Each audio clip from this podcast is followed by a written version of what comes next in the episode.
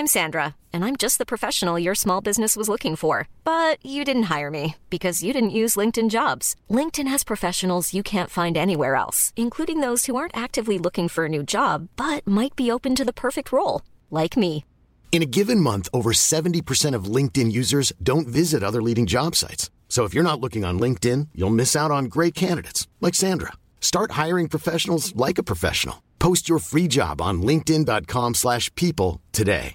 Many of us have those stubborn pounds that seem impossible to lose, no matter how good we eat or how hard we work out. My solution is PlushCare.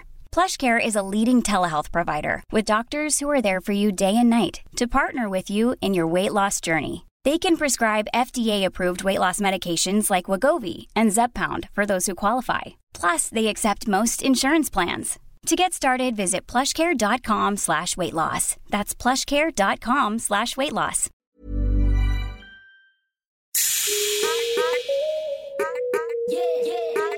Welcome to the Dope Black Woman Podcast, the podcast where we share stories of black excellence as part of our safe digital sisterhood. I'm Leanne Levos. I'm Rashan, but you can call me Shan. I'm Livs. This week we'll be discussing mental health with Vic Sanusi. So guys, today we've got a very special guest, Victoria Sanusi. Hey! Hey! So Victoria, what we like to ask, well, let's say Vic. I feel mm. like we're friends now. We've been yeah, bonding. We're homies, man. We've been bonding. What we like to ask our guests when they come on mm. is how they like to be introduced and what makes you a dope black woman. Ooh, uh, Vic, Vicky.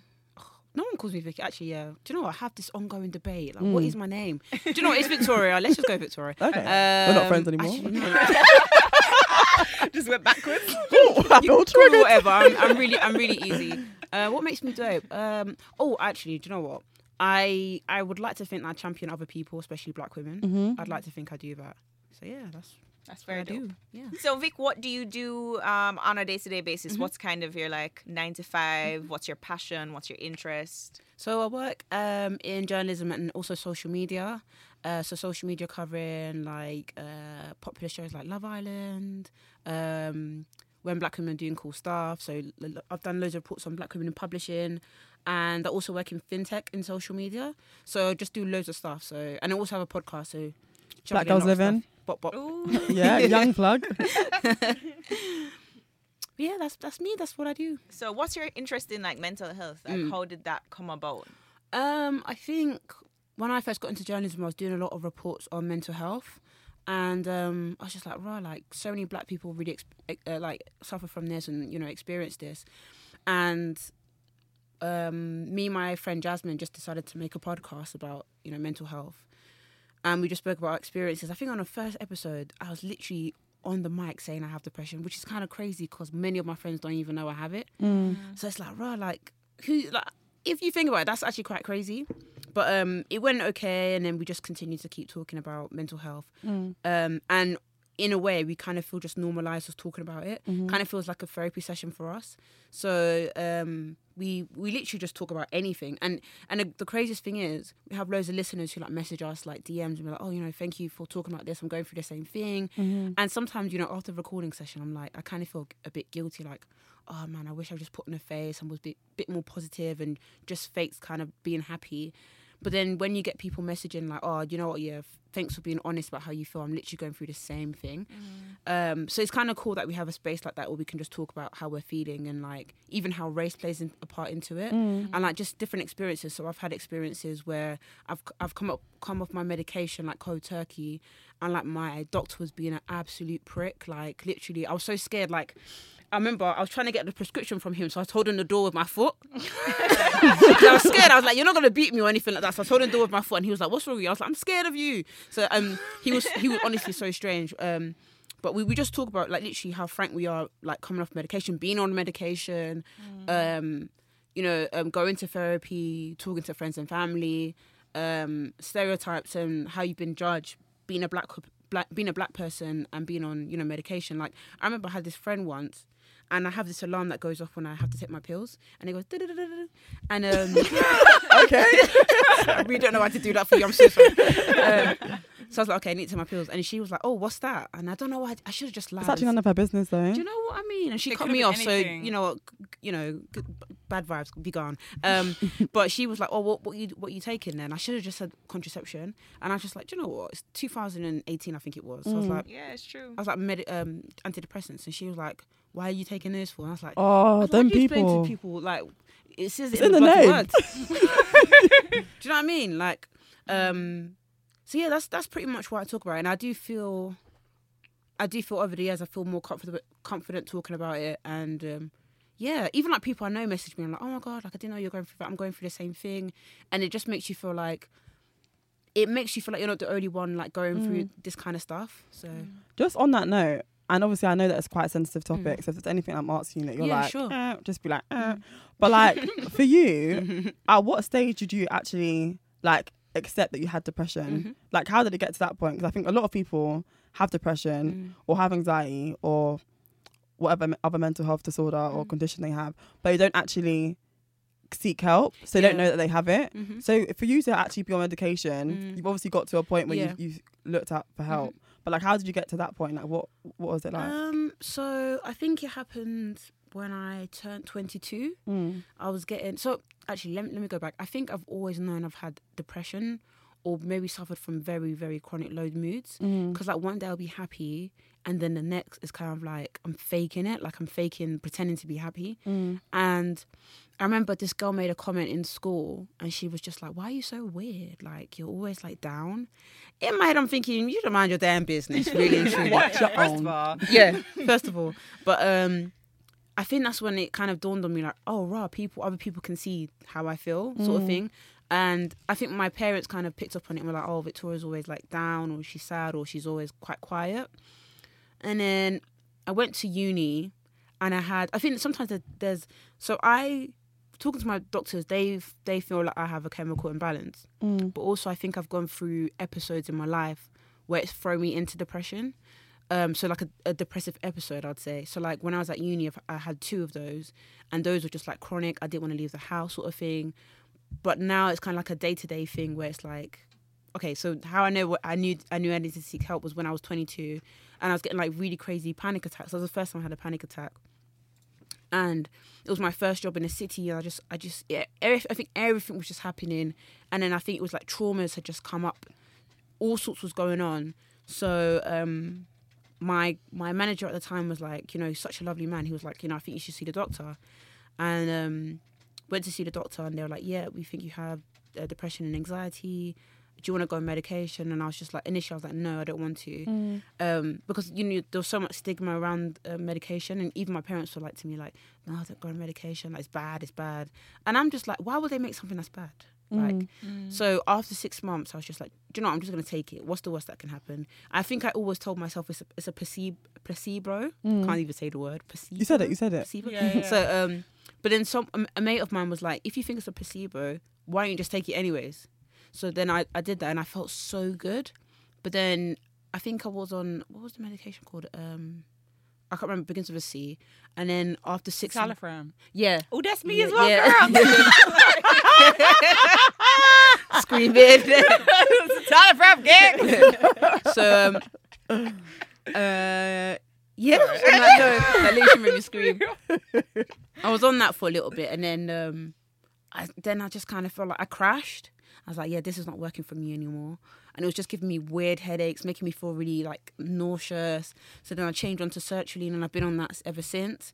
Of course, I've had episodes in between where I've, like, just been like, I don't want to take it anymore. I don't need this. And I've had days where I've had awkward incidents with, like, um, N H S and the clinic. So, like, I've run out of medication, and they won't renew it.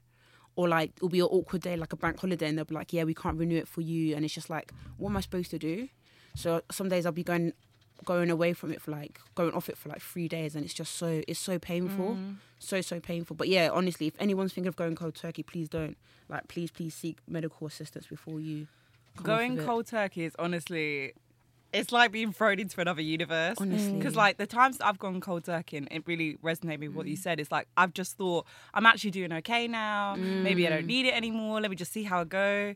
But like it's kind of with any medication or any drug mm. or anything, if you were to go from taking this thing every single day to going cold turkey, of course it's going to affect your mental mm. well-being. And I honestly thought I was going mad. mm, like I honestly thought like what's going on? Like, I'm going mm. mad and no one understands. And, you know, my doctor was like, if you want to come off, you have to, like, slowly, Reduce slowly it, go yeah. down. You can't just go cold turkey. Mm. What are the reasons that they would deny you medication? So there was one time where I had my medication come to Carnaby Street when I was working, like, near Carnaby, t- to the Boots. Mm-hmm. So that means, like, I'll never have an awkward situation where... Like, I can just go, go out from work and just go and get my meds. So there was one time where they renewed it and I was trying to get it to my local in Essex and they're like, they can't change it. And I was like, this is quite awkward. I can't go to London. Can you please... Because the, the one in London closed at six and there was no way I'd be able to get into, get into London in time. I think there was another time... They, it said it ran out and I needed to um, see the doctors for a checkup. Mm. But the doctors had no available space to see me. So I was just like, what am I supposed to do? And they were like, you know, the the pharmacists and Boots were like, there's nothing we can really do. You know, I'm so sorry. And it's really, really frustrating. Um, and then what else happened? I think it was a bank holiday and then I got an emergency one. And the emergency ones are actually a joke because you have to pay. So like normal medication, you pay nine pounds. And I paid nine pounds for emergency one for one. Wow. And it's like, you see them cutting it. So like, I was like...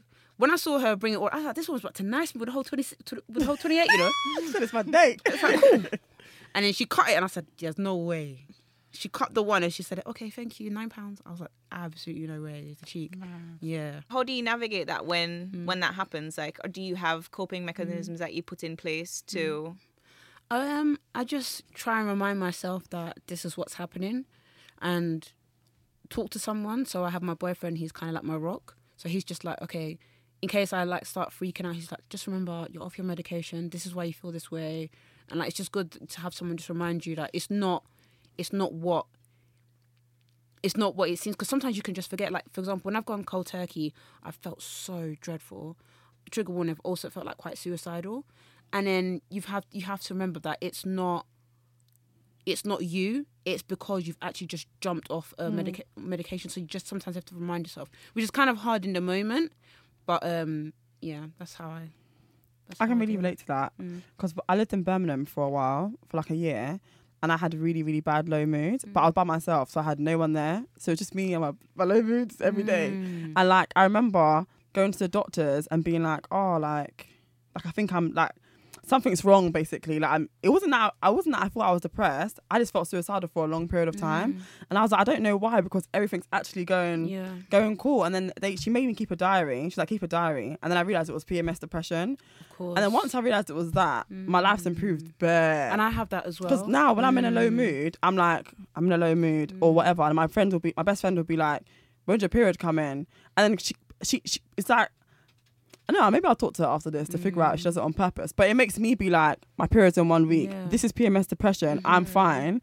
And then whenever whenever I feel down or whatever, in my head I know this is just mm. P M S depression. This is not me. Mm. I feel fine. Mm-hmm. This is just how my body's reacting mm. to hormones. So I think it's interesting that you said that it's a sign of the same thing that happens mm. with your partner. Because mm. I think for me and my own experience of mental health, when I'm aware of why I'm feeling how I'm feeling, it makes everything a lot easier because it normalises it. Because mm. you feel more in control. No, definitely. Do you get yeah. what I mean? So when you released that first episode um, and you said, like, of your podcast, you said mm. even, you know, family members didn't know. Mm. So what was their reaction when it came out? Um, my brother messaged me and was like, oh, man, I didn't know you were going through this. Like, he knew a little bit, but he didn't know fully. And he was just like, I'm here if you need. And that's nice, but it's kind of like I'm the oldest child. So I feel like I'm... I have to be protective of them. I don't want to go to them with my, my problems or mm. I don't want to feel like I'm burdening them, even though I know it will never feel like that. But um, yeah, I had a lot of friends, actually. In fact, I was talking, I was just talking, you'd think that I was in, just me and Jasmine, like, in our room, because I was talking mm. bears. I was talking, like, how I used to get bullied by people. And, like, the actual people who used to bully me literally messaged me and were like, you know, I hope it wasn't me. And I was like, bitch, it was. But um, that's mad. Like, bullies never think they're bullies. Like, when someone gets famous, they always mm. talk about how friends from school messaged them, like, hi, oh my God, you're doing so well. I'm so happy for you. Enough. It's like, bitch, like, mm. you weren't doing that back in the day. Like, mm. uh, yeah, I think it was really positive. It wasn't, it wasn't, it wasn't like anything like, you know, you shouldn't have said that, anything. It was, it was positive. Have you ever had an experience of trying to explain to someone close to you what mental health is and they just didn't get it? Yeah, um, my parents. Mm. So... I think I told my dad, maybe, possibly. Did I tell my dad? Yeah, maybe it was like a teenager. Like, I think I'm really sad or depressed. Mm. It's like, what's that? You just said, just go and pray. You just said, you just said, yeah. They always say go and pray. He said, it's because you're not going to church on Sunday. That's why. It's because um, my dad was like, he just said to me, actually, no, no, that's not why he said that. He he probably did say go and pray, but if anything, actually, my dad's quite good. When I have told him like I'm depressed, but the way my dad sees it is it's because of a result of something. So when I was unemployed, I think I couldn't get a job after uni and I was quite low. So it's also the depression blues from uni. It's crazy. So my dad was like, yeah, I know you're you're feeling quite low about this. But he only thinks you can feel that way if it's a result of something. So it's like unemployment. But he doesn't really think you can just be it sort mm. of thing. Um, but yeah, this is a random story. Nothing to do with mental health. But like when I was younger, my friends are like drop dead gorgeous.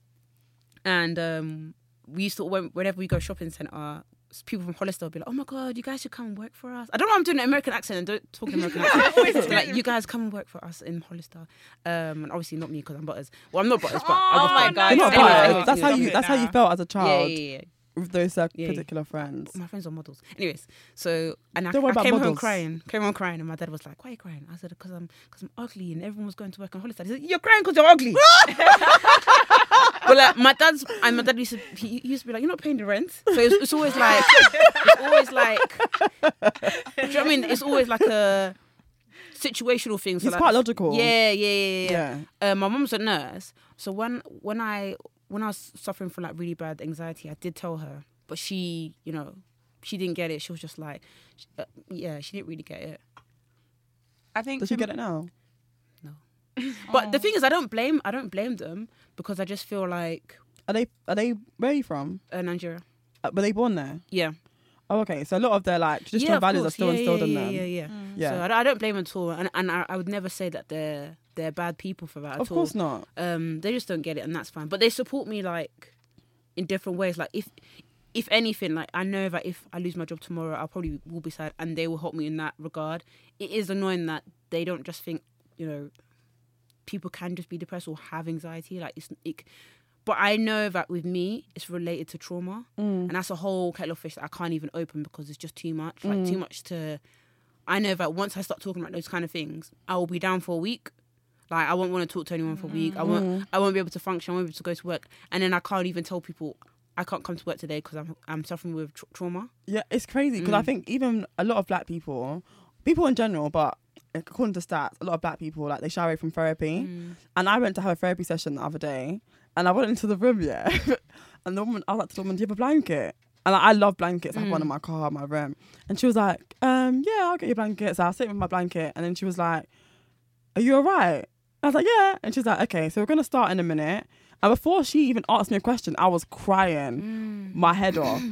I hadn't even got to it. But the idea mm. of having to go to that place, to because the the therapy session was like very specific to something. So let's mm. say I'm going, let's say I'm getting therapy for a car crash incident. Mm. It was like, we both knew why I was here. This yeah. isn't like, when you was eight, this is a, this day, yeah, this, yeah. do you get what I mean? Yeah. So and, and like, before she even got into anything, I was just crying for like ten minutes. It's like you knew mm. it was coming. Mm. Yeah, but it was it's the fear of having to go back to that dark place. Mm. And it's like, I think it's it's interesting that you say that because I think a lot of people listening will be able to relate to it. Because mm. it just, even you saying that, I brought me back to that place when I was in therapy. I literally only had that session. I haven't gone back yet because mm. I'm like, I want a good high mm. so it can mm. just balance out because mm. otherwise you'll literally end up no, in rock bottom. I totally feel you. Like I, the first therapy session I went to, similar to you, like I basically, it felt like I... had opened my breast. It felt like I opened everything.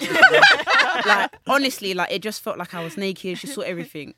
And it felt like I was stupid because I went during my, my lunch hour at work. Mm. Oh, okay. Oh, like, yeah. No time to recover. You really have to take the rest. Back to the office. Because like, I, mm. I didn't know. I didn't know that it was going to...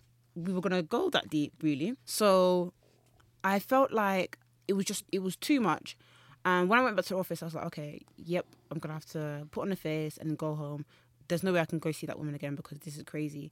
Um, and I, like like you, I was just thinking, I don't think I can go back there. But then when I went back to therapy, not with the woman, but with another woman, um, I went near my house. So it meant that I would go after work and then I could just sleep. And because the way therapy just knocks you out, I would literally leave at eight and then just sleep and wake up the next morning.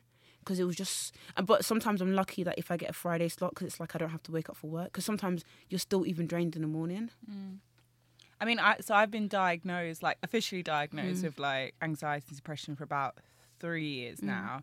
And like, obviously we should say that like for some people therapy works, like mm. it's a very course, individual yeah. basis. But I think overall there's definitely like that race element. Mm. Cause I remember when I tried it for me, it was like, I walked into the room and it was like this massive room that was like bigger than my living room, and like she's at one end and I'm at the other end, like we're literally so far from each other, and she's like this white older middle class woman, and she's like, I had bullying at school and like part of it was race related, and I'm just thinking, you're not gonna get this, like we're not, let's not even bother, like you're your you child know I mean? But it's just like I felt like the idea is, like you said, to be so vulnerable and open. Mm. And I was like, how can I do that when I feel like I have to be so calculated with what I mm. say so that it doesn't come across as offensive or mm. racist or something? So I was like, this is, yeah, this isn't going to work. When you said the room was big, I just pictured Bruce Almighty. You see the bit where God's all the way down there? Yeah, yeah. And it's like, and ah. like, we weren't even touching hands. Like, she yeah. was far. And I was mm. thinking, this is just too, yeah, cause, too much. Because I always thought, like, if I was to go back to therapy, I would like to have a black woman, because the woman I had before, she was white, she was South African, and she was very understanding, and she never once made me feel like, um, you know, it's in your head sort of thing. She was very, but I know that she's probably a few. Do you know what mm. I mean? I, I'm sure there's mm. a lot of, because we know when we interact with a lot of white people on a day-to-day basis and we talk about black struggles, we don't even want to, because they, we know that's going to make them feel uncomfortable. Certain, yeah. I mean, I don't know why they're uncomfortable when I'm the uncomfortable one. When I'm the, when I'm the only one here. Like, have you experienced the racism? Exactly. Like, yeah, I can't say enough how important I think mm. it is to have a black therapist as a black woman, or a black man for that matter. Mm. Um, I went through about three different therapists before I found the right one. Mm. And the, the, pre, the three prior to the one that I found were all white. Mm. And I immediately, as soon as I walk into the room, feel uncomfortable mm. with, the, with the white people with the white people because yeah. it's like I know that there are certain things about how I'm feeling mm. simply around even just being a black person in a white majority country mm. but that you just won't understand mm. for you though, because like when I went to that lady, because I'm going to go back mm. but they, they, what they wanted to offer me was like counselling. I don't okay, want counselling okay, yeah. I want to go for the shit. I want I want therapy. You want some deep shit. I want real stuff. Mm. They're like counselling, or they I could do um I said I want real stuff. I'm not saying counseling's not real, but it's not what I need. Don't know why I'm getting at me. But like, um, oh, like group stuff, and I don't, I don't want to do that. Absolutely it's too personal. Not. I'm trying to do my business. Oh, I yeah, no. Adam, sure. Anyway. But some people, group therapy really works. No, like, it does. Yeah, I, it, it I, does. Not but for, for this, me, but... for this specific thing that I'm talking about, this is not a group setting. I don't know why it's even available. But the point of the matter is, no, seriously. But like, so what I want to ask you is, when you went to like three people, and then your fourth person is who you went with.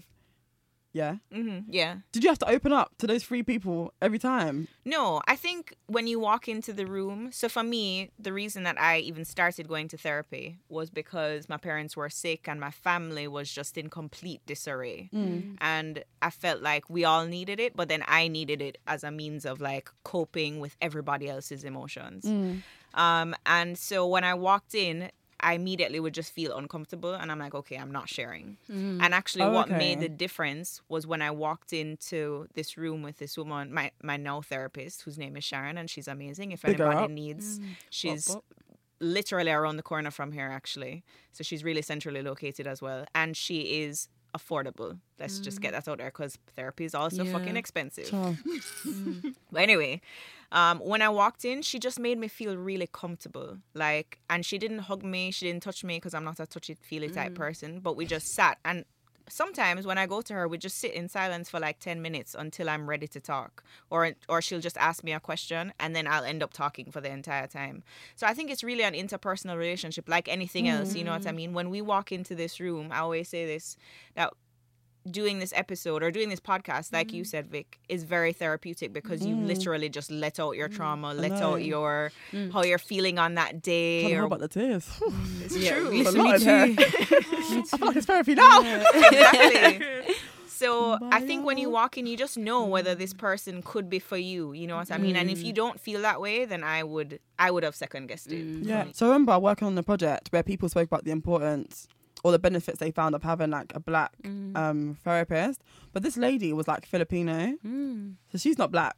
She ain't white. Wait, wait, what? Oh, she, Filipino, and she she had a black one, and she no, no, no. The woman that I went that I saw was Filipino. Oh, right, okay, okay. Yeah, and cool. She asked me at the mm. end, like, would you feel comfortable with staying with me? Maybe she had a bad experience with people saying no. Oh. But I didn't, sorry, I didn't mean to laugh. But she was so lit, yeah. I was like, I don't want anyone else. Innit? We're trying to show. And she was people. like, my um, uh, my appointment list is really, really long. And I was thinking, I'm not explaining mm.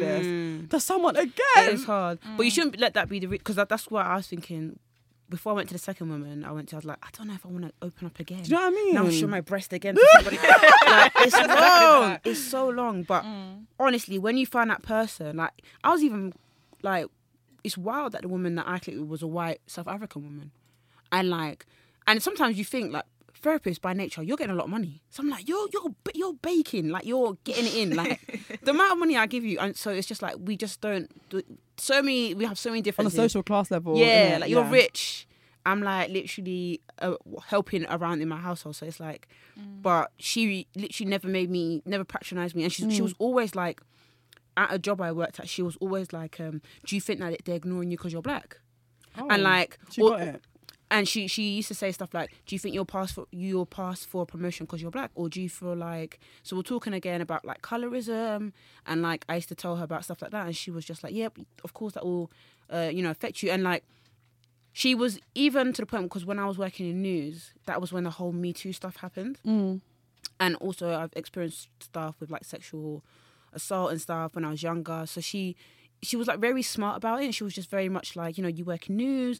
Maybe the news could potentially be triggering you. I didn't even think about anything like that. I just thought, mm. I don't even, what, what's, what's, what's, do you know what I mean? But, like, when you read deep, it's like, okay, right. It's, sometimes it's good for someone else to kind of tell you. She helped you connect the lines. Yeah. yeah. And she, like, kind of painted these pictures of, like, um, I forgot what the words were. Like, she had these professional terms, like um, adult child and baby child and, like, mm. how you feel and, like, how you, f- how I am in certain Um, situations as a result and, to your childhood. Yeah, yeah, yeah. yeah. Um, and like kind of how it molds me as an adult. So yeah, mm. it was very interesting. I'd love to go back, but it's just how does it fit in my schedule? It's so awkward. Mm. Like because where my my job now, there's no space for me to to have. It's interesting that you say that actually because I think for me, every, even if I've had a th- a very difficult therapy session, mm. I feel like a weight has been lifted. Mm. Like so, I will leave the room feeling lighter, mm. even though I may not be able to go back to work. So I get mm. that point. But do you feel like the reason that you're in, unable to do that is because you're walking into a white majority space, or do you just feel like like oh, how much work? Well, just um. in terms of like going into therapy and then coming out, like how much mm. do you feel like being a black woman impacts how you navigate therapy and how you navigate oh. mental health? Oh yeah, so like I think if she was a black woman, of course there'll be so much I could probably delve into, like. We could be... T- I, to be honest, I, I didn't even care. Like, maybe... Like, I don't know if that's a bad thing or not, but I didn't care. Like, I told her everything. And if anything, if she was the one that started acting weird, I'd be like, okay, you're not you're not my person. Like, mm. like that's the girl. Like, I told her different stuff. Like... I am head out. You know what I mean? Like, I used to say to her, like, they...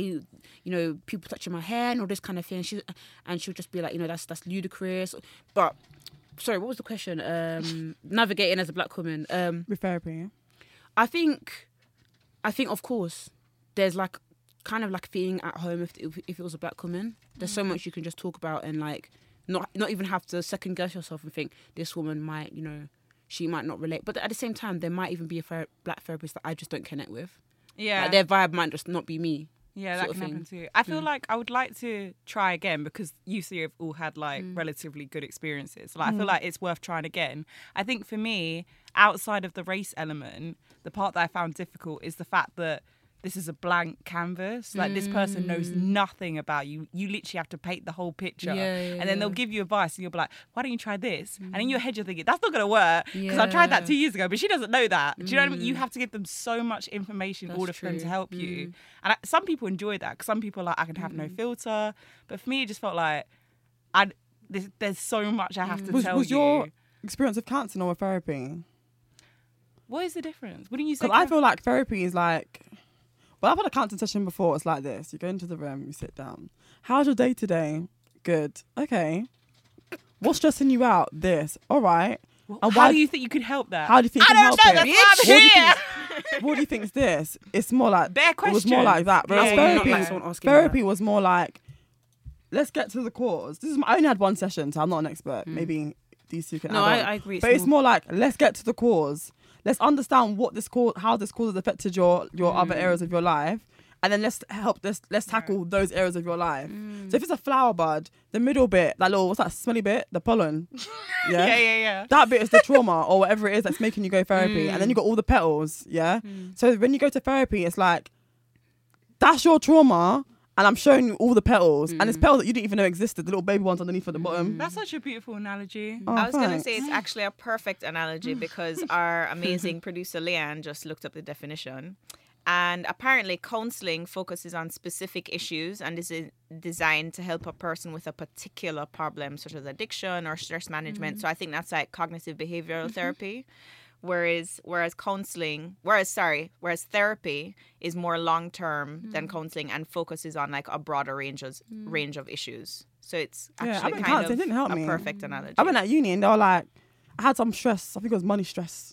That I came back after a new term. So how are you? Fine. I got a new car this term. Like, do you know what I mean? All my what? Yeah, what are you helping with? Did it learn as London? Do you know what I mean? Like the, my mm. life had changed so much from the last week to this week because mm. it's day to day. It's surface. It's surface level stuff. Whereas therapy right. is like. It's deep. Yeah, right. You're not running from nobody. Mm. You could be in a great mood. You could have won a you could have won a million pounds that day. All your woes could have been gone, but you still got something to talk about in therapy because mm. it's deep shit. Mm. I think I like therapy a lot because when I vent to people, either that they don't listen. I don't really have many people I can vent to. I probably have like three people, um, maybe one who's always available, and I feel like. I feel like people always kind of do this thing where they're just like, okay, cool, let's talk about me now. And I'm always the person that everybody's venting to. That's the red flag, you know. And, and and it's even got to a point where I'm kind of avoiding people at this moment. That's what I did. I blocked this, them. Yeah. You block... Uh, yeah, Sorry, I'm... block, blocking it, blocking, block. What's up, blocker, blocker, blocker, blocker. See, I have conversations about mental health. You see me? today, today, one of my friends was pissing me off. I said, she's going to upset me. I was already feeling a bit overwhelmed. I said, she's going to add to it. Mm. I just blocked her. Mm. When I unblock you, I'll explain why. But in that moment in time, you was going to impact my mental health in a yeah. negative way. And my piece comes first. Mm. So you're blocked. Blockity, block, block, block, yeah. block, block. Yeah. I, I, and then she called me. She called me. And when she answered the phone, because I'm not blocking you because there's an issue. I'm blocking you because I'm protecting myself. Mm. So when she called me, I answered normal. Hey, babes, you're right. Because I, I wasn't blocking her. Yeah, you're blocking. How she was going to make me feel is what mm. I was blocking. I was protecting myself. It's not a direct issue with mm. her. And I've, I've tried to explain it to my friends, it, the ones who I find I'm always having to block. I've tried to explain it to them. No, most of my friends I can just say like, because mm. it's about it's, it's about intention. No, it's fair, yeah. I have some friends where they can message me and I'd be like, not going to lie, not mm. right now. And even if I say it in that tone, like, not right now, which sounds quite aggressive or quite dismissive, mm. they know it's not that. Mm. Shan's probably feeling overwhelmed. She might be feeling anxious. Mm. Or just not right now. She's going to yeah, come exactly. round. And when I come round, I've got more time for whatever exactly. it was. So it's yeah, just about yeah. that. But, you know, one of my friends, Janae, yeah, shout out her mum, Belinda, yeah. I was at her house the other day and she was like, you have friends who... In friendships, there's someone who deposits and there's someone who withdraws. Mm. You don't want to be the friend that's keep depositing and the person just keeps withdrawing. Yeah, yeah, so you see all those yeah. friendships there yeah. where you can call them. Mm. I mean, they can call, call you, you, but, you, but can... you can't call them. Withdraw. I... You withdraw. Because yeah. they're actually draining. They're, they're, they're sucking out all the goodness. Mm. You go to them and be like, yeah, I'm feeling this way. And they're like, mm, you know my boyfriend, yeah? Li- so basically, talk about your boyfriend. Literally, that he is cheats literally. on you. How did we get here? How did we get here? This, this, is the, this is the reality. I'm talking to you about trauma. You're talking to me about your boyfriend who cheats. I'm talking about real life shit.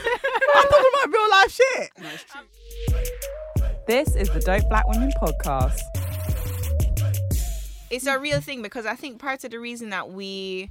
do things like that is because, or for me anyway, I can say that I think a lot of people in my life probably depend on me to mm. be that person that they can come to, but I don't know that there's a, there's this like inherent thing about like you don't ever want to lock off somebody because you don't want them to feel like they can't come to you for help, and mm. then you become, as you said, the giver instead of the recipient mm-hmm. more often than not. And I think it's so important to have, you just mentioned it, Vic, that person mm. that you can talk to regardless of mm. how many other draining people you have in your life. Mm. And you said that that's your partner. Mm. So like in relationships, how does that work? Like how important is it that your part you have a partner mm. that understands mm. your thing and lives that comes to you as yeah, well, yeah, right? Yeah, definitely. Um, and think- me. Uh, who's the partner, Sam? No, I ain't got no man. I'm single, but I just want a little point opinion to my singleness. Non-existent man. Anyway, shout out you two. Go on.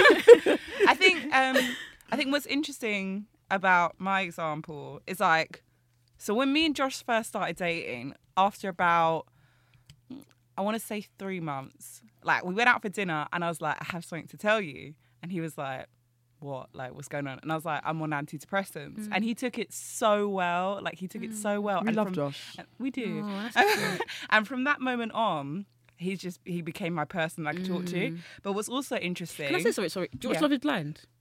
Okay, we're is not going to go... No, no, no, no, wait, wait. Is, no, that, is that why you say my person? Because that's what I've been saying it. No. I've been saying you're my person. I and got my Love is Blind. Sorry, carry on with your story about Josh. I got, sorry. I got my per- I got my person from... Um, oh, my God, what is that show called? It's, uh, it's set in a hospital. Love is Blind. You write for them? Grey's Anatomy? Yes, Grey's Anatomy. And there's this scene with two doctors, and they're like, "You're my person, oh, like you're my." Right. Someone's... And they're best friends. They're not. It's not. It's a platonic relationship. Oh, is it the woman Sandra? Uh, no. Sandra Oh. Yeah, you don't want to so get her wrong there. No, because you were like, "Oh, yeah," I wasn't sure because I ain't seen Grey's Anatomy in my yeah. lifetime. Anyway, no. sorry, carry on with the story.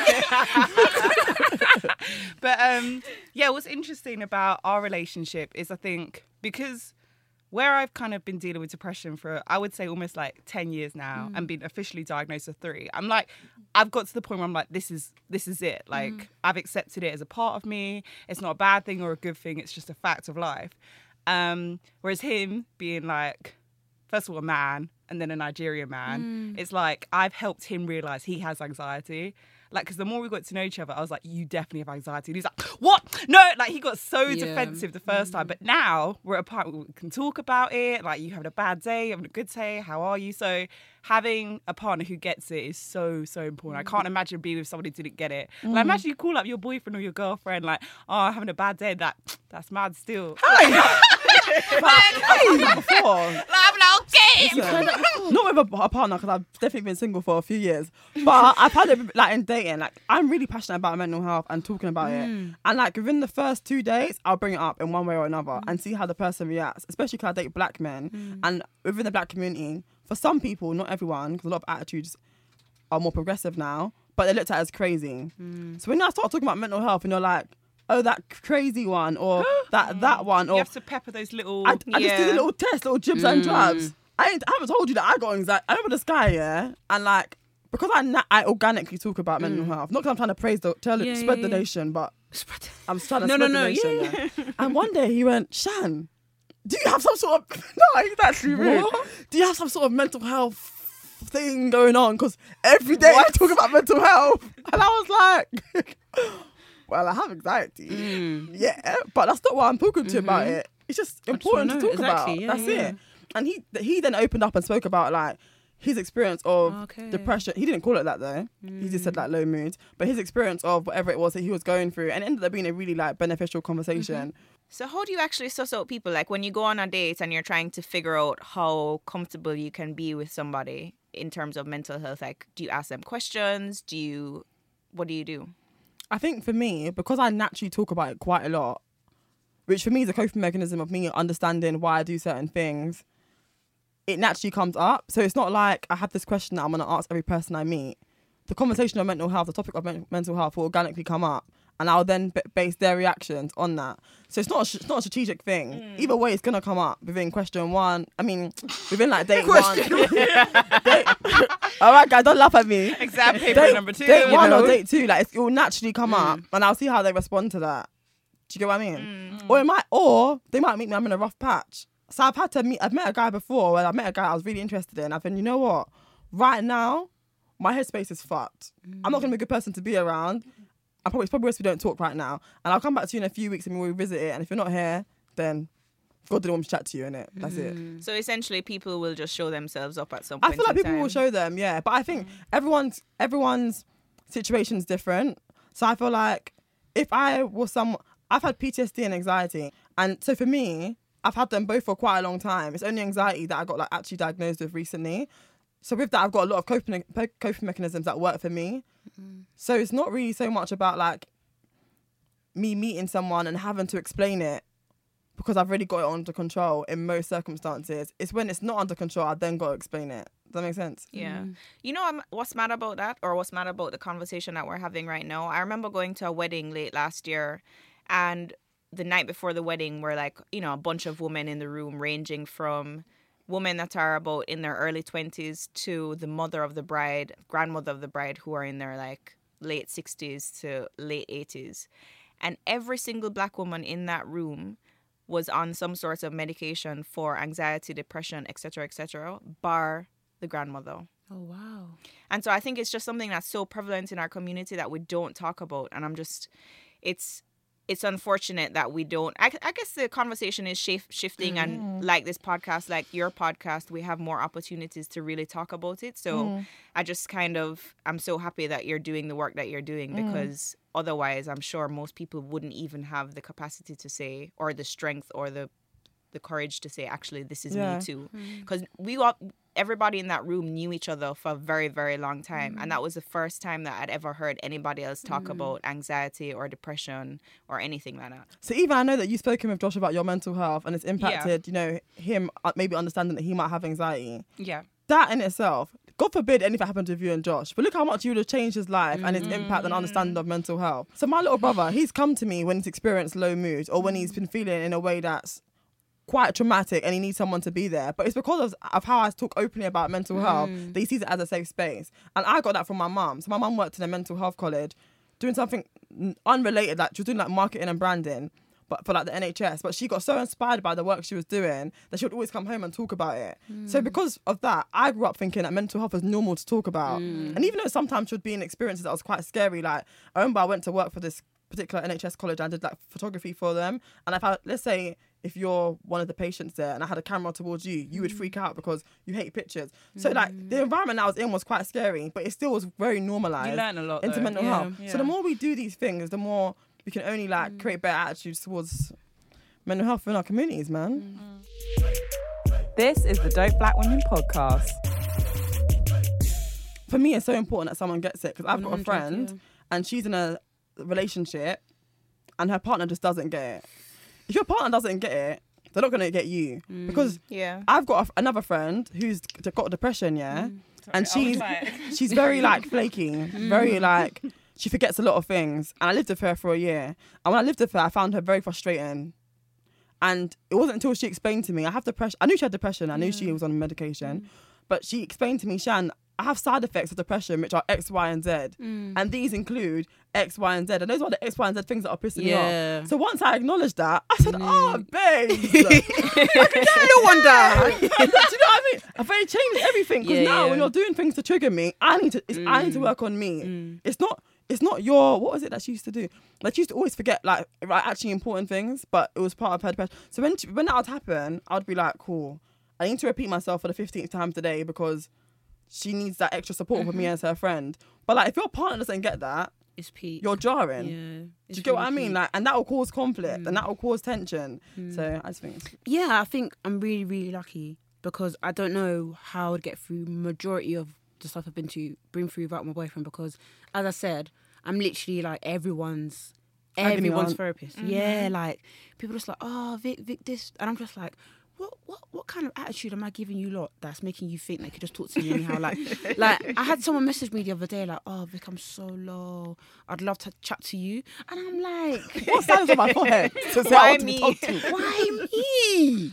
And then I, st- I, I started to battle with, am I a bad person for ignoring people? Because, like, I, I just, like, I physically... Now, now I'm literally, I'm so drained that...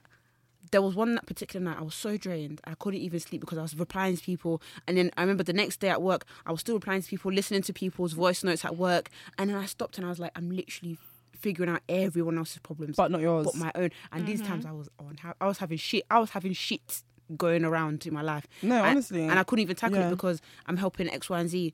But now I'm starting to think, do you know what? It's actually okay to air people because that's how they air me.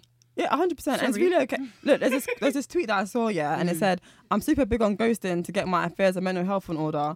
No one's got me like I've got myself, mm-hmm. and I'm good to nobody else unless everything with me is patterned first. Period. And when I say I really agree with that, but I think sometimes when you are that person that everyone goes to, it makes it's it's not as easy as that mm. because you feel guilty. So, like, I've got a friend who's lost a child, yeah, oh. and it's like one of my best friends. Mm. But because I've been going through a lot of stuff, I feel like if I'm in their um, space...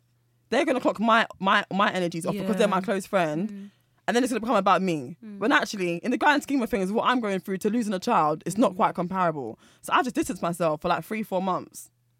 Maybe like three months. Mm. And in my head now, it's like, I've got to go back to this person and explain to them. Mm-hmm. I've distanced myself of supporting you mm. to support me mm. so I can support you. Mm. And I've been avoiding having this conversation for a long time because if they don't get it, it's just a write-off yeah. and I'll seem like a bad friend. Yeah. But actually, if my mental health is not okay, I can't help you in any capacity. Because mm. like, sometimes I'm helping people and I'm I'm literally like, I remember I was on the phone to my friend, she was like freaking out because her life was in shit. And then I was like literally doing like, sometimes, but sometimes I feel like people just literally want, want to hear good things like, you're dope, you're great, you're doing well, you're doing well. And I was literally, I was literally on the phone to her and I was crying. But like, I was still like happy, like, you're, you're great. And I was literally crying and I, and I was like, yeah, I can't do this anymore. So like, literally last week I was like, yeah, everyone's going to have to take a back seat and I don't, really, I don't give a shit, to be honest. Because mm. it's so unfair on me. It's so it's so bloody unfair. And like the fact that really and truly, my boyfriend is the person I go to, and he he's like, you got so many friends. I'm like, I do, but do I really? Mm. It's true. So, it's true. It's real. Ones that will actually listen. And that's what I said before. Like I can't stand. This is why I love therapy because I feel like I can just talk. And even mm. to a woman, I can say to her, I just want to talk today, and or maybe I just want to talk for thirty minutes because sometimes I'll be talking to people. And they'll be interjecting. And I'm just like, no, let me talk. Like, and I feel like for me, that's what helps me a lot, talking. And even journaling. So, it, you know, right now, money is tight, so I can't really afford to go therapy. So I've been journaling. And like, honestly, I've realised I'm only journaling when I have bad days, which could be a good and a bad thing. But it's good to journal because you can just look back and like, I look, it's so mad because like, I literally journal like, I've been crap at it like once a year. So I look back and I'm like, wow, I was really worried about that. That was literally a minor. Mm. So sometimes it's quite good. And it's even good to just kind of like see your progression. Mm. So like I'll be writing stuff like, oh, you know, I was really depressed because I was ignored and, you know, they gave it to a white man or some stupid stuff like that. And I'm like, wow, like you were really valid in, in mm. feeling that way. I so. don't remember that happening. Mm. Or, I think it'd be worth for you to also journal the good days. Definitely. I think that is a good mm. because I remember when I was a kid, and this is how, this is how oh. I know, like I was literally like maybe six, and my mum my mum was like, "This kid has anxiety." This kid needs help. This kid is like she. Do you know what she said to me? She said, "You were a difficult child, but I knew you were going to be a brilliant adult." Oh. Wow. So she bought me a, when I was a kid. She bought me a calendar. And on it, she would buy smiley faces and sad faces. And every day she'd be like, was it a good day or a bad day? And then so she put them. And at the end of the week, she'd be like, see, there was only there was only two sad days. It wasn't a bad oh, week. So like when so you sweet. Can actually see. Oh, I'm going to cry. That's such a good mum, you know? When you can yeah. actually. So I think that's why it's important mm-hmm. to journal the good things as well. Because you can look back at the last week or the last month or even the last year and be like, do you know what? It wasn't as bad as exactly. I thought it was at the time. Yeah, no, definitely. I think journaling is very mm. important. So we talked a lot about friends and family that rely on you too much, like mm. you talking about how you feel like ninety-nine percent of your friends will be like, you're the one that mm. they rely on. Um, I saw a tweet the other day. It was about black parents, but I feel like it could be related to any parent or even like friends and family for that matter. And it's like, the actual tweet itself was, um, black parents need to realise in order to start a conversation about mental health, you have to do more than say, you know, you can talk to me. And that is so true. People will be like, you know, you can talk to me. Listen. You know, you can talk to me. You know, I'm here. But there's no follow-up. Mm. Like, that's no... That. What is the follow-up, though? Like, what what would you suggest? It needs to be more direct. To... Like, be like, how are, are you, you okay feeling today? today? Mm. Yeah. Sad. Why? I noticed you've been down. Why? Like, actual... My mum, yeah? That's my home skillet biscuit. Yeah? My mum's my bro. So you don't know already. Yeah, my mum's my talk. bro. However... As much as she's my bro, the other day, she must have sent me this message and I literally was crying. And it was basically saying like, Shan, I love you so much and I'm always here for you. And because she's always busy with work, if I'm if you ever message me and I'm busy, or I say, because sometimes she's a bit rude, that actually mm. stinks. And I'll call her and she'll be like, no, seriously, she's a bit rude. I'll call her and she'll be like, I've got a client call right now, I'll speak to you later. I'll speak to you later, call me after nine. Sorry? I just want her on the phone. It's actually quite rude and dismissive. But she, this message was her showing me that, was her explaining mm. that even if I do that, That's if you happening. need me, I'm available. Mm. So she said that to me and then we went out for dinner a few days later and I brought it up. I said, Mum, that message you sent me, because it was it was really long and it pro- it was a voice note, so you really heard her emotion, mm. love, passion. And I said, Mum, that message you sent me made me cry. Like, it, what what made you want to do that? And she was like, nothing. I just wanted you to know that I'm always here. Aww, I said, okay, but I want you to unpack your message. if you had really sent me a message saying, I'm busy, talk to me after nine, mm. and I was going through a suicidal moment, do you think I'm going to call you back? Of course I'm not, because yeah. you're busy and calling you, know, you after nine. nine p m and be like, right, let me call her now. I said, Mummy, I said, I get what your approach was, because she, she told me that she sent a similar message to my brother as well. And so I get what your approach was, and the intent behind it was proper lit or mm. sick, whatever. But just think about what you're actually saying. Mm. I said, I get that you're busy and you've got, because my mum's got four kids in it, oh, wow. and I'm the oldest. Mm. So it's like, I get what she was trying to say, but it's like, we both, this is something we both got to work on. So mm. I've got to work on trying to be brave enough to come to you even when you seem busy, and you've got to work on your delivery when you're mm. busy, because otherwise it's going to make me not want to come to you for anything. Yeah. Do you get what I mean? Yeah, because I feel like some people say it like as a throwaway comment, like, oh, you know you can talk to me. Friends. Oh, you know I'm here for Friends. You. Like, talk to me whenever, babe. If you need me, I'm here. No, you're not, dickhead. But it's like when um, when someone dies and someone's like, um, if there's oh, I feel sorry for you. If there's anything, if there's anything you need. Oh, I need money. I'm so sorry. I'm so sorry. Like, you need to do Wait, beyond the cliche comments. Hmm? Wait, I need money. Oh, no one said that, sorry. But sometimes that's what you need when a- people die. Oh, you're saying I need, oh, okay, okay. Like, I'm, like she's saying people it's are offering, offering for oh, yeah, help yeah, and you can't do it. And yeah. I'm like, yeah, yeah I need someone's okay, died. No, no, you see all these GoFundMe pages that someone yeah, dies. Yeah, yeah. Now it's me. I need like, money. You can't round, give me three thousand pounds. Dinner. Like, if I'm, in, exactly. if I'm in bed and I literally can't get out of bed and I see your message like, if there's anything you need, let me know. I'm not messaging you what I need. I'm not going to message back. I need you to take the action. I need you to come round and be like, let's go, or let me cook you dinner or something. I do think that was harder. I think I do think it's hard. I think death is such a hard thing to know no, how to manage. Not just even death, like mental I know health what you in mean. General. Yeah yeah yeah, yeah, yeah, yeah. It's hard. There's actually an app. Um, uh, Headspace. That's dope. I used to. I have don't that. use it, but everyone, everyone What's recommends Headspace? It. Put me to it's sleep. Like an app that's really good for meditation. Mm. Oh, okay, I'm sure there's other okay, functions okay, to okay. it, but all my friends that recommend it to me is for meditation. But I haven't really. No, I meditated good. once. I went to the Just Date Girl event. Oh that we yeah, went yeah, to, yeah. That I went to. It was like. How was it? Did you hear about it? No, no, no. How's meditation for you? That's what I'm asking. Well, the thing is, I didn't know I was. I didn't know I was going there to do that. So I, I dressed up with my little boots. I wore, I wore heels. Oh my god! I don't wear heels for nobody. I went out this day. You know, you like, you know, you're like, I want to go out and I want to look sexy. I want to look cute. I want to look. Anyway, then I've come off track. But the point about it is, I went out and I was like, I want to look peng today, yeah. Mm. And I went out to this like love event. I put us on learn about dating and love. But no, no, no. It was very interactive. It was very oh, much God. you. And the woman started said, "Close your eyes," and I was thinking, I ain't close my eyes. She's like, "Close your eyes for two minutes," and then she started talking, and then she was like, "That bit that you're," she started like asking questions, and you had to focus on mm. what she was talking about, and then she was like, "That bit you're ignoring. If it keeps coming in, and something else is trying to come in, focus on that." This sounds weird to explain now, but the point of the matter is, no, she made me go to a place mm. I didn't even know existed. Yeah. I was crying up in that oh, bitch. No. And I was by myself. My best friend was late, as oh, usual. No. And she literally walked in, yeah, and I felt someone just touched my hand. I just screwed her like, silly bitch. But I was just like so emotional because it was like, you really are just reviewing your thoughts. It's like being trapped in your trauma. Yeah, definitely. And it's, it's dark because your eyes are closed. That sounds so scary. Mm-hmm. Sorry, it's, like, it's, it's like, not to be a good thing to do. Sorry, guys. No, no, it's like mindfulness. Like I remember, I did go to a mindfulness class. When it started, I was like, "This is bullshit," because they were like, "Okay, hold the raisin," mm? and then raisin. I'll eat that no, shit. No, no, because the idea is like, sorry, sorry. So when you sorry. start, they each. Like, say it was a group setting and you each get a raisin. Oh, they and, give you the raisin? Yeah, yeah, yeah. Okay. I mean, not in this covered environment. They wouldn't. Oh, this is a while back. This is like three months ago. But it's like, first, like, just feel the texture of the raisin mm. and then smell it and then taste it. And it's basically like being able to be in the moment. Mm. Like, all you're thinking about is, the is this, is how it feels or how it tastes or how it smells. So that when you're walking through life, it's like, what is going on at this precise moment in time? Don't think about mm. what happened last week or what's going to happen next week. Just focus on this bus journey or focus on enjoying this song or focus mm. on walking down the street. Mm. Like, if you can say, get if anyone to that having space, a panic attack, that's actually one of the best like yeah. one of the best things to do, mm. to focus on stuff around you. So like, if we're in this room, to be like, this is a table, mm. I can hear that sound, I can, I'm walking, do you know what I mean? So that's mm. that's like, really to good. Present yourself. Yeah, and to really yeah. calm you down. What um I th- think that there are some, like, that sounds like a really good coping mechanism, but I think there are some really dangerous ones as well, like, or that you think you're coping, but you're not actually coping. Mm-hmm. So for me, one of my quote unquote coping mechanisms last year, what what do you think I'm going to say? Dick? Hey! Hey! I wasn't going to say that for the record. I wasn't mental health. That. I was not thinking that. Blood of Jesus. I mean, she ain't lying. She ain't lying there.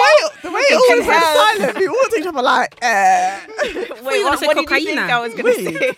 Oh, no, I wasn't going to say wait. For me, well, no, I so think, I think that, a lot of people like smoke self-medicate weed, yeah, are actually sure. like depressed and have anxiety, but they fail to admit it. No, one hundred percent. Mm. No, I don't think that weed is a coping mechanism, or I don't think it's a good one, but you're right about that. A lot of people do self-medicate. But for me, just going back to what you guys were talking about before, is that last year in particular, when I was going through a rough time, instead of like focusing on myself and really kind of being mindful, I guess, mm. um, I poured myself into everything else. So making sure that everybody else was okay and keeping so busy with everybody else's problems that it wasn't, oh, I wasn't focusing on my problems, mm.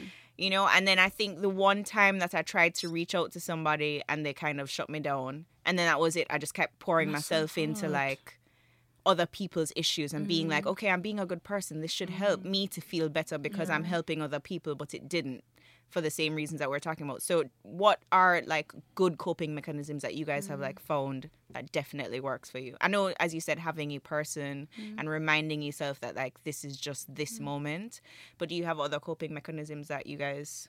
I think what Liv said with what her mum did when she was younger, there's an app I used to have, I think it's called, if you write down Mood on the app store, it'll come up. It's like a, it's got like an orange smiley face. Mm. And you, it, it reminds you, it says, what mood are you in today? And, like, it's basically like a calendar. So, like, Monday, you can click sad, next day, whatever, whatever. And you can kind of make descriptions, so you can write depressed. I think I had this app before. Yeah, I had it for, like, when I was going through very, very tough times. Because I was like, I need to track how I'm feeling. So, and then you just look back and you're like, oh, okay. Um, it wasn't that bad. Like, because mm. sometimes you just feel like it's just raining all the time. But sometimes it's like, oh, actually, most days are actually quite, you know, subtle. Like, the sun's actually out some days. Um, and I think also journaling, that helps me a lot. What else? I think just being by myself sometimes. Mm. Just not being around people, because I also have... I don't have social anxiety, but I don't like people. Mm. So... but... see ya! So... And I'm always the person, like, if I go out with my friend and we're with new people and like, oh, we want to mingle, but Vic, you do it, you start the conversation. And I'm just like, and I don't mind doing it, but in my head, I'm thinking, I'm exhausted. This is everyday me. It's everyday me. And I'm exhausted. And I feel like... And I feel like when I'm with people, I don't want them to, to sense my negative energy. Mm. So sometimes I put on a face. So when I saw you outside and you were like, you, oh, yeah. you feel how I feel, I was like, rah, damn it. She saw me. Like, damn it. I was going to put on a face before I saw you lot. But um, so... Um, I love how you're keeping it real. Honestly, so like... By the time, so sometimes after social events, now I have to be strict with myself. So it's like social events, I try to go at least once a week. Yeah. Because before, I was doing it three times a week, mm-hmm. four times a week. I'd be going home, my cheeks is hurting, everything is hurting me. And I'm all just... That yeah, that's my... And, and you're just... All that fake conversation. And you know, sometimes when you're talking to people, you don't like to look at your phone, so you're just staring in their eyes. Because things, I like to leave a good impression, so you want to make them feel that, yeah, I really get this conversation. And you want them to go, yeah, Victoria Sanusi, that's a good somebody, yeah. But it's just like, do you know what? It's actually exhausting. So sometimes it's just being realistic with yourself and being like, do you know what? For me... I'm just a hun who wants to go home, watch Netflix and watch a cute movie yeah. mm. and drink pink Moscato. Instead of being on all the time. All the time. Yeah. Yeah, I've definitely got better at, like, you know, I could have organised dinner out with my friends from, like, literally three months ago. If it gets to the day, like, I'm much better now being like, do you know what, I'm not going to lie to you. Mm. I-, I can't. There's power I in need that. To go home tonight and just have a bath and go mm-hmm. to bed. And the friends that are like, ah, they're not real friends. Mm. Tell them again. Do you know what Love I mean? That. If you're going to be like, oh my God, like, how can you do, do you want me to come and be depressed? Do, do you know is that what you prefer? That's what I mean. So is that, do you want to come and be in a mad, um, awful mood? Like, what, and they'd be like, why'd you come, Vic? The nerve. The dead energy. The nerve. I think with me, I've got like so many different variations. I have P T S D, which is from a traumatic experience when I was younger. Mm. I've got from two different ones, and then I've got anxiety as well. Lol. But anyway, it, so it depends on different stuff. So like with, I think sometimes it's just being accountable for your own self. Mm-hmm. So like, I don't mind taking mental health days mm. at work, but I think you got to get to a certain level where you're comfortable in whatever you have to be able to request that. Yeah. So if I wake up in the morning and I, I just don't want to go to work today, I'm just not going to work today because if I die tomorrow, they will replace me. They'll do one email. I'm sorry for her loss. True and that. Then the next person said the next week, freelancer. Hey. The position has just opened. No, I'm not doing it.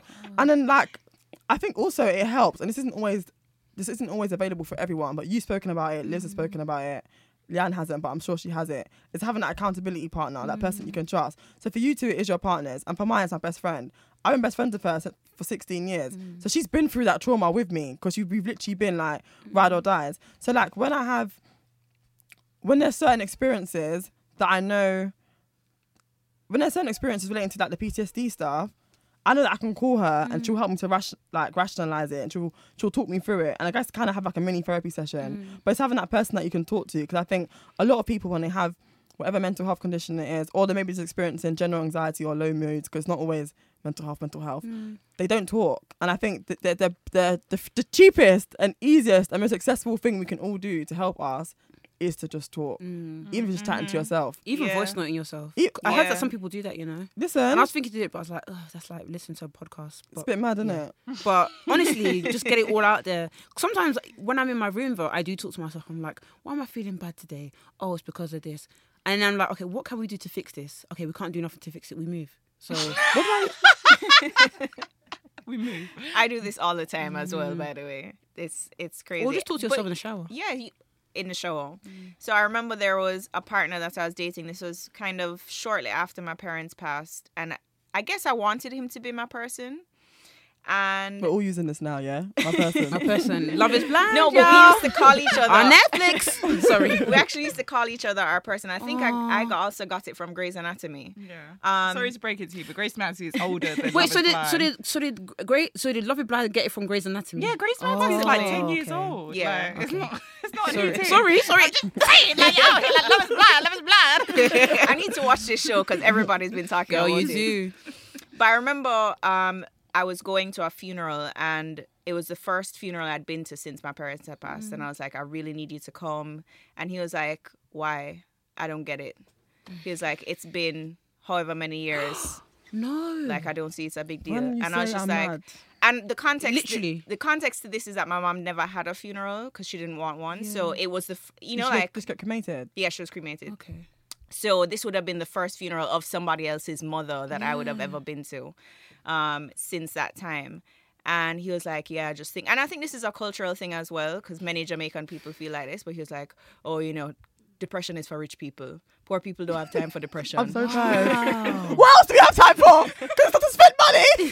When in actuality, poor people suffer from depression, but just don't have the mechanisms or the vocabulary or the, or the education to understand yeah. what it is they're going through. What the hell, yeah. And so, literally, after that moment, did I you would, go? Well, no, not oh, to the to the funeral. Yeah, yeah. And he came, and he was really supportive. Oh, that's good. But after that, I never, ever, ever, ever. opened up again. Mm. And then what I would do is I would go in the shower and cry and like oh, talk to myself and like talk myself through it. Have you not ever cried yet in the shower where there's just rain on your face? Yeah, yes. all the time. And you all know the time. And then, the shower you know, with tears. You know when there's a shower, yeah, and you got the mirror above the sink and you you walk backwards, you look in the mirror and you're like, yeah. That's a good question, actually. When was the last time you guys cried? Shan's crying right now. I look so ugly. I used to always do it. You come out, you come out of the shower. You feel really therapeutic. I mean, you see yourself in the mirror. You're like, rah. Yeah, rah and your, your waterproof mascara is just all down. Your eyes are red. uh, no, it's mad. Last time I cried was, I think, last week, and I hadn't Same. cried. Why did you cry? My boyfriend pissed me off. Fair. He didn't give me his jumper. Is that why? No, no, no, no. We were having an argument. The thing is, like, I am a um, emotional crier in that, like, if I'm angry, mm. I'll cry. That's if I'm irritated, I'll cry. If I'm upset, I'll cry. And, like, people think, oh, you're being dramatic, but it's like, I've now released this emotion in a healthy way, mm. and now it's gone. Yeah. Would you rather me punch a wall or, or shout at you? That's what or, they like, want. Do you know what I mean? That's what they want. Like, I've cried. It's over now. Mm. Do you know what I mean? Yeah. And it's good that you know that about yourself. Do you know what I mean? Yeah, yeah. Um, I th- the last time I cried was last week, and I hadn't cried three months before that, which was weird. And I'm like you, I cry all the time, and I love crying because it makes me feel. It makes me feel like okay, I Free. feel yeah, yeah. Like even when I watched To All the Boys I Loved Before, number two, I didn't cry. Actually, no, did I cry? No, I I I, I didn't I, cry. A film. I did cry. It's a bit different. But when I no, I cry all the time. Literally, I was about to cry when she was saying about her mum and the stickers. Aww. Nah, a lot. I cried a lot after today. I wanted to cry. This, this, this, this session's been really. Um, I had a really long day. I've had a long week, a long life, um, long. Dorothy. I think all of us have had a long It's just been a while, week. But I think it was nice to have this February mm. session that was free. Yeah. I'm still on N H S waiting list. So. Thanks for today, guys. Literally. And um, where can we find out about you? If people want to listen, they want to connect, they want to read your articles. Uh, so you can catch me on Victoria Sanusi on Twitter, Vic Sanusi on Instagram, and Black Girls Living Podcast, wherever you find your podcasts. Whoop, whoop, whoop.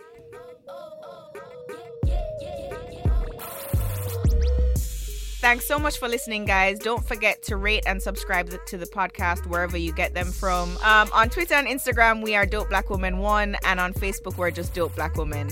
We'll be back with you next week. Until then, stay blessed and unapologetically black. All the way black. Blackly black.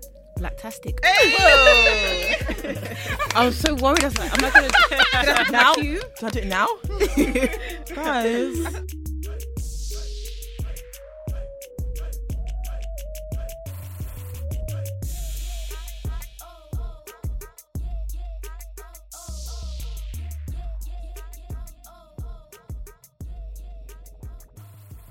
I don't know. No, but it's actually, no, it's actually mad. I done my nails today, yeah. And the Chinese lady was like, oh, coronavirus. Oh, why is she, wait, why is she, what is she doing that for? No, and she was like, I have, my lips are burning. And I'm like, why are they what? burning? And she's like, she was like, her lips are burning. And I was like, why are they burning? And she was like, I had ginger. And I was like, why did you have ginger? And basically, there's some next ginger tea thing that she's had to get rid of the coronavirus. And wait, she, oh, she believes that ginger's the... And she made why it... Why she need to get rid of the... No, no, like to, no, not to get rid of it, to like keep her, like keep at it at bay. bay. Okay, and she was, she, she's like to me, do you want tea? And you know I don't like tea, but I don't want to offend anybody. So I was like, oh, okay. And then she gave me this tea in this cute pot, and it was just chilling, yeah. And I just let it stay there because like you gave it to me now, it's up to me if I want to drink it. She came over like, you drink tea? You drink tea? I'm like, no.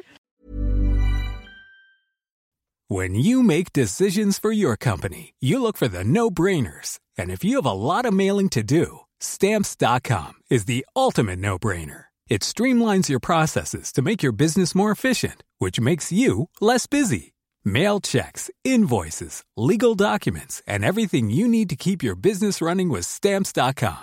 Seamlessly connect with every major marketplace and shopping cart. Schedule package pickups and see your cheapest and fastest shipping options from different carriers. With rates up to eighty-nine percent off U S P S and U P S rates. And with the Stamps dot com mobile app, you can take care of mailing and shipping wherever you are. Make the same no-brainer decision as over one million other businesses with Stamps dot com. Sign up with code PROGRAM for a four-week trial, plus free postage and a free digital scale. No long-term commitments or contracts.